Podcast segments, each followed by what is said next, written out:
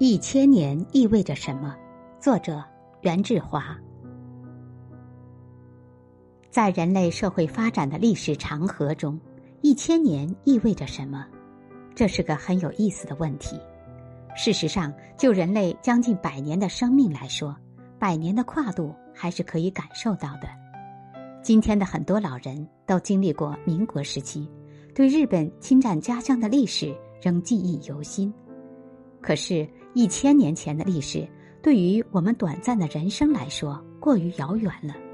我们只能通过历史学家的技术来大致了解。一千年里，人类社会进行了怎样的改变？在中国，一千年前的一零一七年，正是北宋中期，国家安宁，四海升平，经济繁荣。当时，北宋的 GDP 占全球 GDP 的一半以上。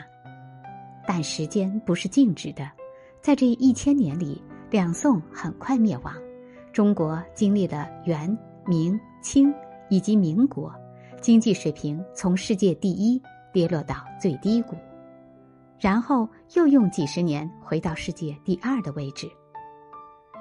在欧洲，一千年前还是黑暗的中世纪。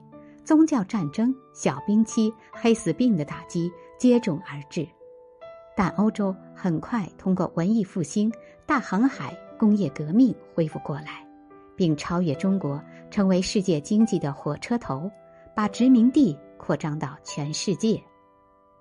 但在这一千年的最后一百年里，欧洲经历了两次毁灭性的世界大战，以及核威慑的冷战。数次站在完全毁灭的悬崖边上，直到最近三十年，才经由新技术革命的爆发，进入信息社会。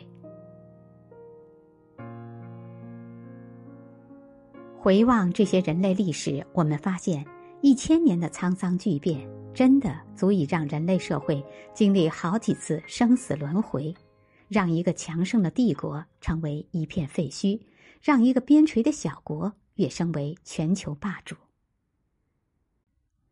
可是，对于自然界来说，一千年只不过是漫长地质史的短暂瞬间。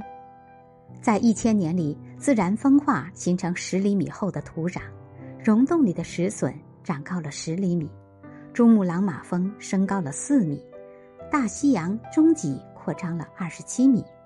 在宇宙中，哈雷彗星绕太阳转了十三圈。地轴进动移动了近二十度，太阳光在比邻星之间能走一百一十八个来回，而一千光年外的星光刚刚抵达地球，看到他们的却不是和星光刚出发时同时代的人，而是几十代之后的人了。